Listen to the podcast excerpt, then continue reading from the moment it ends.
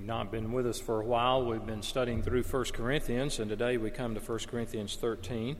I ask you to take Bible and turn there. It's page 959 in these Bibles in the pews. Obviously, the best known chapter in 1 Corinthians is this one.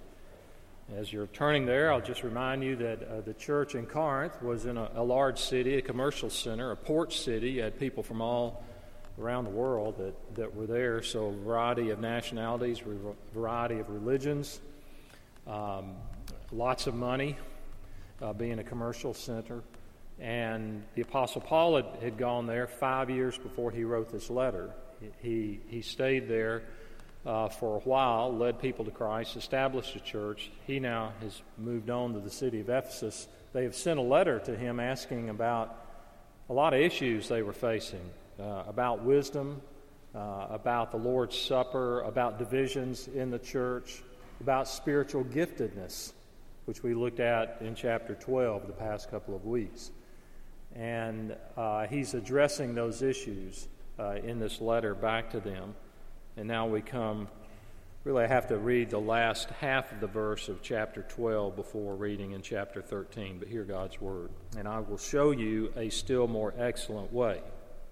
If I speak in the tongues of men and of angels, but have not love, I am a noisy gong or a clanging cymbal. And if I have prophetic powers and understand all mysteries and all knowledge, and if I have all faith so as to remove mountains but have not love, I am nothing. If I give away all I have, and if I deliver up my body to be burned but have not love, I gain nothing. Love is patient and kind. Love does not envy or boast. It is not arrogant or rude. It does not insist on its own way. It is not irritable or resentful.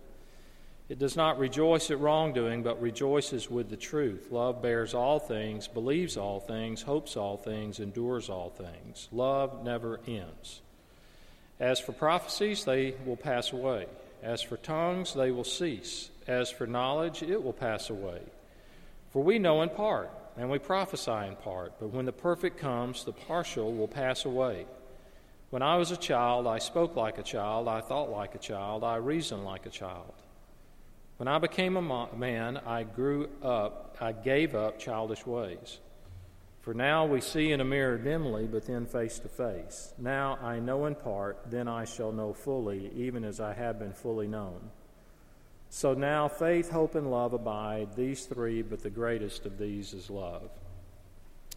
I'm going to lead us in prayer in just a second, but I know what it's like to sit in a church service and have your mind, because of what you're going through, be a million miles away from what's being said. I can remember right after one of my close relatives died, uh, being here and, and sitting in the pew and, and thinking, I, I am what I'm experiencing is so far removed from what is being talked about in this sermon. I, I just, uh, it was a, it was a, a very painful uh, feeling. It, it, it, that could be the case here, especially when you hear what to some people is a sentimental chapter um, that's often pulled out of context. Let's pray together. Father, we pray that whatever our needs are, we desire that you be glorified by conforming us more to the image of Christ. Use your word. You say it's profitable for teaching, for reproof, for correction, for training in righteousness. In Jesus' name, amen. When Jesus was asked a question, what is the greatest commandment in the Old Testament? What is the greatest commandment? He responded with, You shall love the Lord your God with your heart and with all your soul and with all your mind. And then he went on, even though the person didn't ask, and he said, And the second greatest commandment is, You shall love your neighbor as yourself. Jesus was saying that the identifying mark of a believer, a true believer in Christ, is love. That's how it should be our mark, our badge of identification. Now, today, the concept of love basically is defined by everyone according to their own desires, in our culture at least. And sometimes it becomes the overriding situation ethic to even justify horrible things done to other people. The underlying problem at the church in Corinth, I gave you a little background a moment ago, But those problems they were dealing with of divisiveness and elevating certain teachers and dividing up with a party spirit that I follow this guy over here, Apollos, well, I follow Paul, and of course we follow Jesus. The underlying problem was pride. They were self centered, they were self absorbed, and they elevated public gifts, especially speaking gifts like prophecy and preaching and speaking in tongues and knowledge, they raised those real high. And all the other gifts, like service and mercy and things behind the scenes, they, they paid no attention to those. In fact, they even looked down on those. And so Paul is addressing that attitude of arrogance, that attitude of self absorption that was in that particular church and can be in our church or any church for that matter. And so he writes chapter 13 not as just some kind of poetic observation about love that we could print in, in uh, cards now that, that we give at, at special occasions.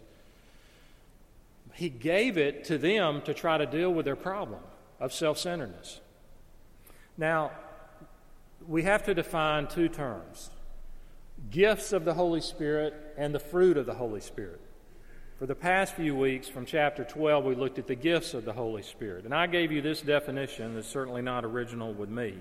A gift of the Holy Spirit is an endowment of ability by the Holy Spirit distributed to every Christian for the purpose of increasing and building up the body of Christ.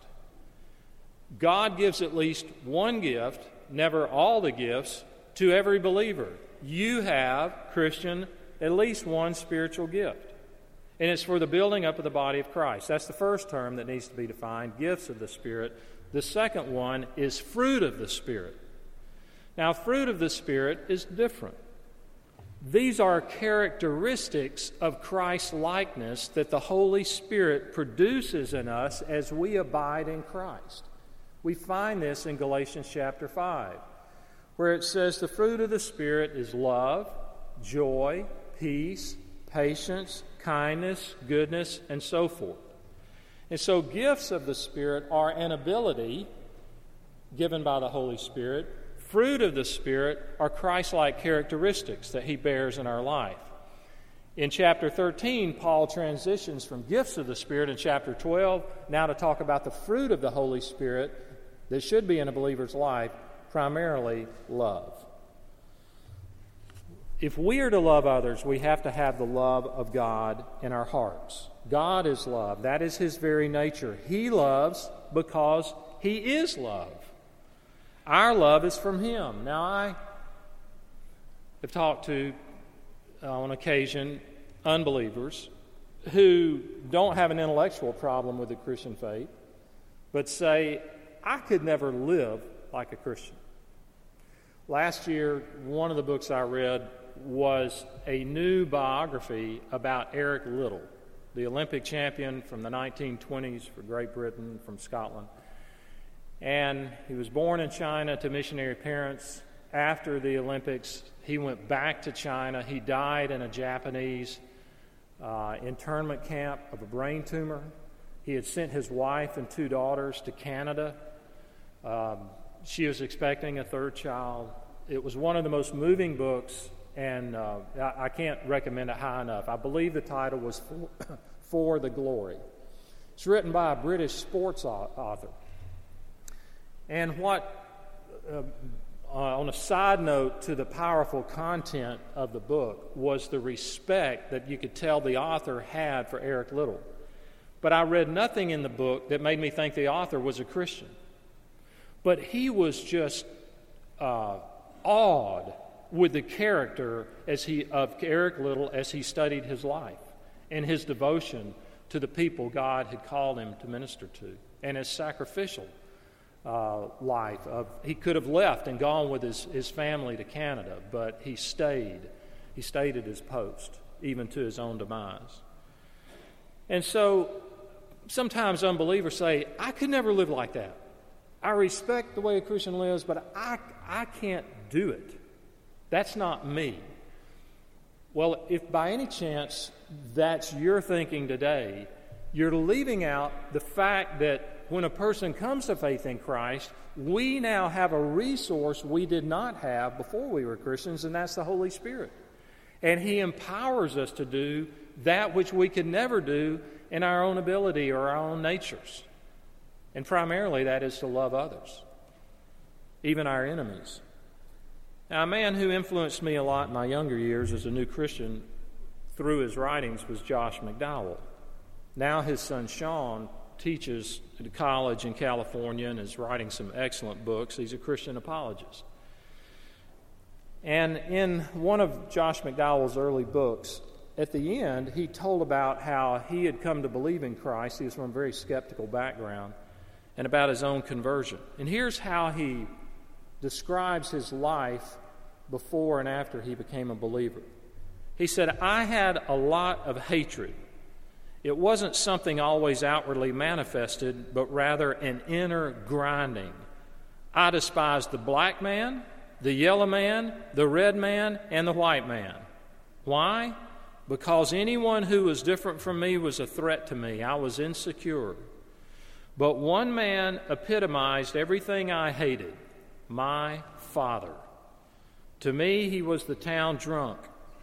My high school friends would make jokes about him making a fool of himself around town. He grew up in a small Midwestern town. I laughed outside, but I was crying on the inside. Sometimes, when people would come to visit at our home, I would tie Dad up in the barn and tell them he had gone on an important call. But when I became a Christian, God's love somehow took that hatred and turned it right around to love. Love so strong that I was able to look at my father straight in the eye and say, Dad, I love you. And that really shook him.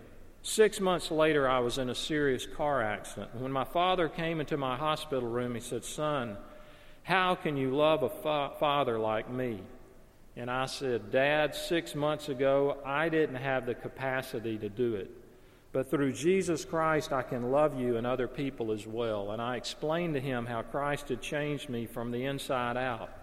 And 45 minutes later, he got on his knees and committed his life to Jesus Christ. And when he looked up, he literally was a changed man. It was just like somebody had reached down and turned on a light bulb. 13 months later, he died. But in those few months, Scores of people in my hometown and the surrounding area committed their lives to Christ because of my father's changed life. This is why I believe Jesus Christ is the greatest revolutionary who has ever lived. And so the Holy Spirit gives us the capacity to love others far beyond our own ability. Well, what does Paul say? I just want us to look at the opening three verses. My plan, Lord willing, is to preach three sermons over the next three, this Sunday and the next two on 1 Corinthians 13. But let's just look at the first three verses where he talks about how love should be a priority. And remember, he's writing to a self absorbed church. He's writing to a divided church that was always about the latest and greatest and the most gifted and personality cults. And he begins by saying, If I speak in the tongues of men and of angels but have not love, I am a noisy gong or a clanging cymbal. What is this speaking in tongues that he refers to? Well, if you do a survey of the New Testament, it's not without controversy, but it speaks of, of this gift in several different ways. In, First Corinthians, in the next chapter, 1 Corinthians chapter 14, it, it, seems to be a private prayer language that even the Apostle Paul refers to. For our purpose, it, is, it would be someone praying in English and slipping into a prayer language unknown to them. So it comes up in the area of intercession. Once again, this is not without great controversy. Second, a way that is used in the New Testament is when God gives a person an ability to speak a language they've never learned in order to be a missionary. On the day of Pentecost, when the Holy Spirit came after Jesus had already ascended to the Father after the resurrection, these early disciples began to go out and speak, and there were people in Jerusalem from all sorts of languages and nationalities, and they all heard them in their own language. That was the gift of tongues or language. Third, is a heavenly language of revelation. We see that in the previous chapter, chapter 12. Paul mentioned it a, a, message from God that has to be interpreted by someone. And so they were making great issue of this. Oh, what a great thing, the Corinthian the, the Corinthian Christians were.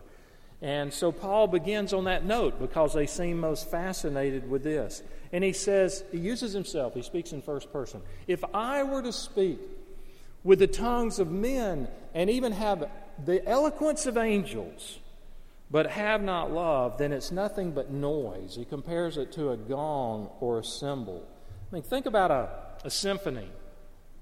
And the orchestra has, has brass and strings and woodwinds and percussion and so forth. But imagine going to a cymbal concert or saying, oh, look, the next piece on the program is Concerto for Cymbal. I mean, a cymbal hopefully is used sparingly. If it's just by itself, it's noise. They can't even, there's no melody, there's no carrying a tune with a cymbal. And he's saying that's what eloquent speech is like without love. It's just noise. I don't know who said it, but I wrote it down. The greatest truths spoken in the greatest way fall short if they are not spoken in love. Well, he moves on. And then in verse 2, he says, prophecy and all knowledge, that those are nothing. If I have prophetic powers and understand all mysteries and all knowledge, and if I have all faith so as to remove mountains, but have not love, I am nothing. What, who were the prophets? What, what was the gift of prophecy? In the Old Testament, these were people who would hear from God and then they would communicate that to the masses. In the Old Testament, sometimes we have speaking prophets that just spoke the message. We also have writing prophets. Sometimes they were both, they wrote and spoke. 221 times in the Old Testament, we have someone speaking, and it begins with, Thus says the Lord. It was a prophetic word. We have prophets like Moses and Ezekiel and Isaiah and Elijah and many others. They were direct mouthpieces to God. In the New Testament, it changes.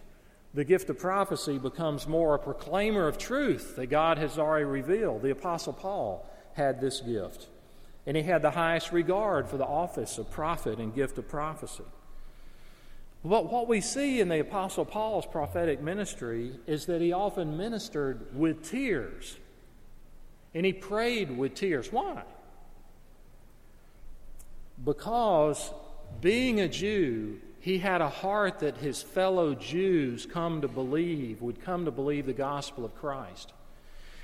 And when many did not, and many caused him great harm and brought brought great trials on him because he was spreading this message, he was moved to tears.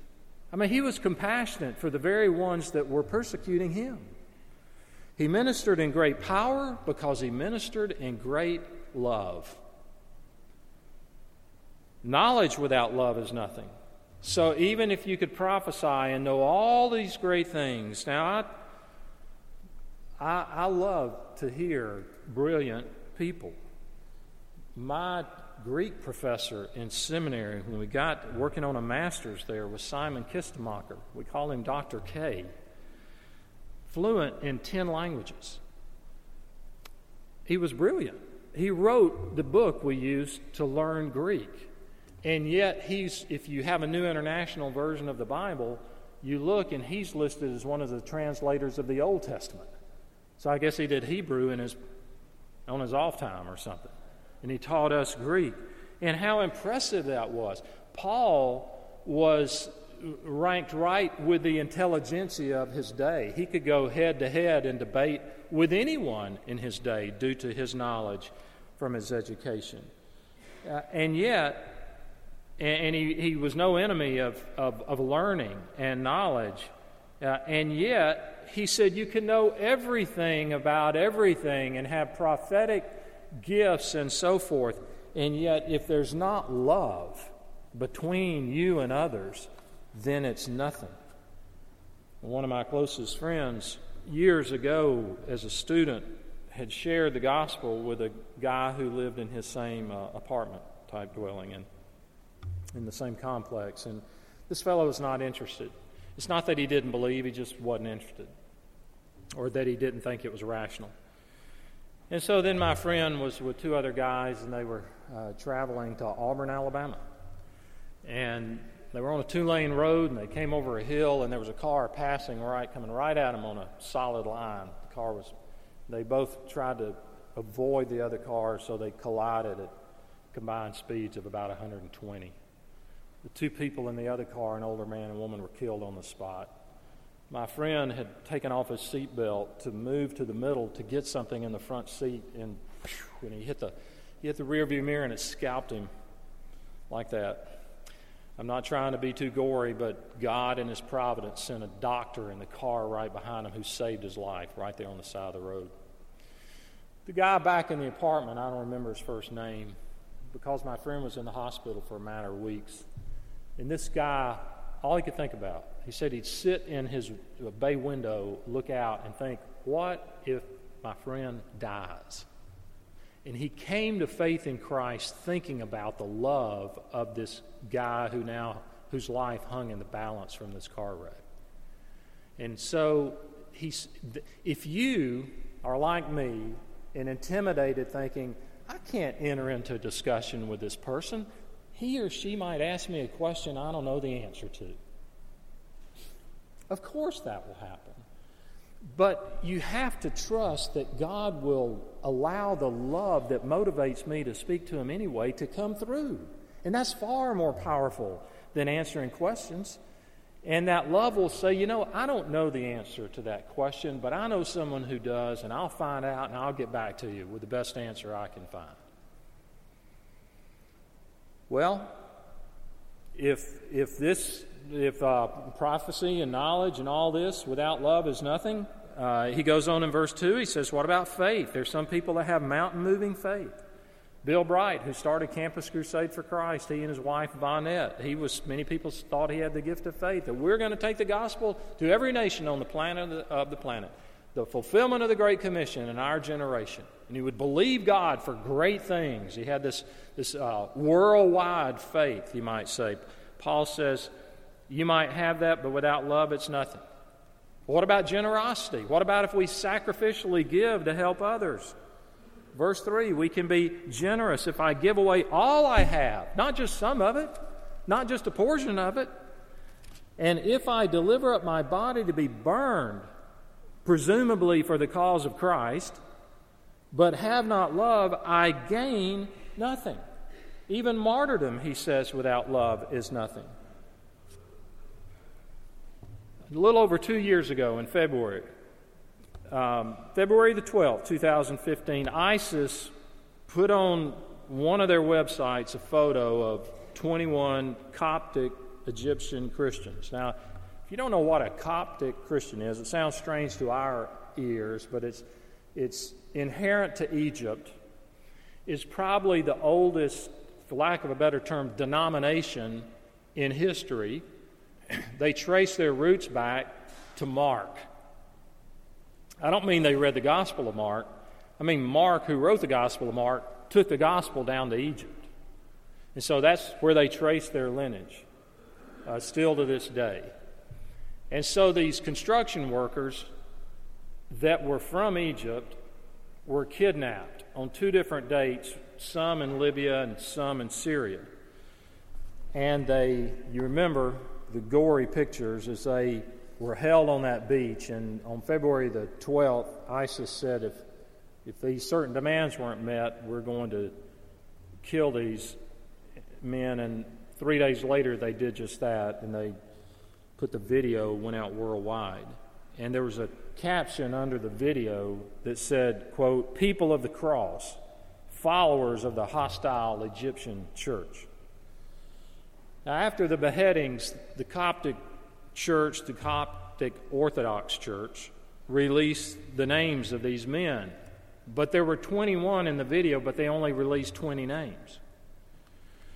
It was later learned that the 21st martyr was a man named Matthew, and I can't pronounce his last name, and he was from the country of Chad. He happened to be with them.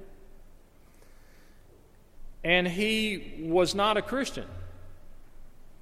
But when he saw the faith of these 20 other men, and knowing that it was about to cost them their lives, when, he, when the terrorists asked him if he rejected Jesus, knowing it would cost his life, he said, Their God is my God. And he died along with them. Now, let's back up for just a moment. Because when you're dealing with a familiar passage, it's easy to let it go in one ear and out the other. Is Paul saying that, that faith and knowledge and proclaiming the truth and sacrifice, even giving up your life for the cause of Christ, is not important? I mean, is that really what he's saying? No. He's telling these Corinthian Christians that are elevating these gifts that by comparison, you can do all these, you can use these gifts to the utmost and make the supreme sacrifice. But compared to love, they are nothing. If you are a warring faction in your church, your attention is on the wrong thing. That is what he's saying. So we should make love our greatest aim. John Stott wrote Christian love is not the victim of our emotions, but the servant of our will. May, through God's grace, love characterize First Presbyterian Church in Macon, Georgia. Let's pray together. Our Father, we, we see these truths and they can be applied in a thousand different situations in each of our lives. But we pray that we would see what's most important. And we know this love, especially for the unlovely, can only be produced by your Holy Spirit. So we ask that you would do that. Even use this time in your word to restore broken relationships, to rebuild bridges with, with people with whom we are at odds. And we pray these things in Jesus' name. Amen.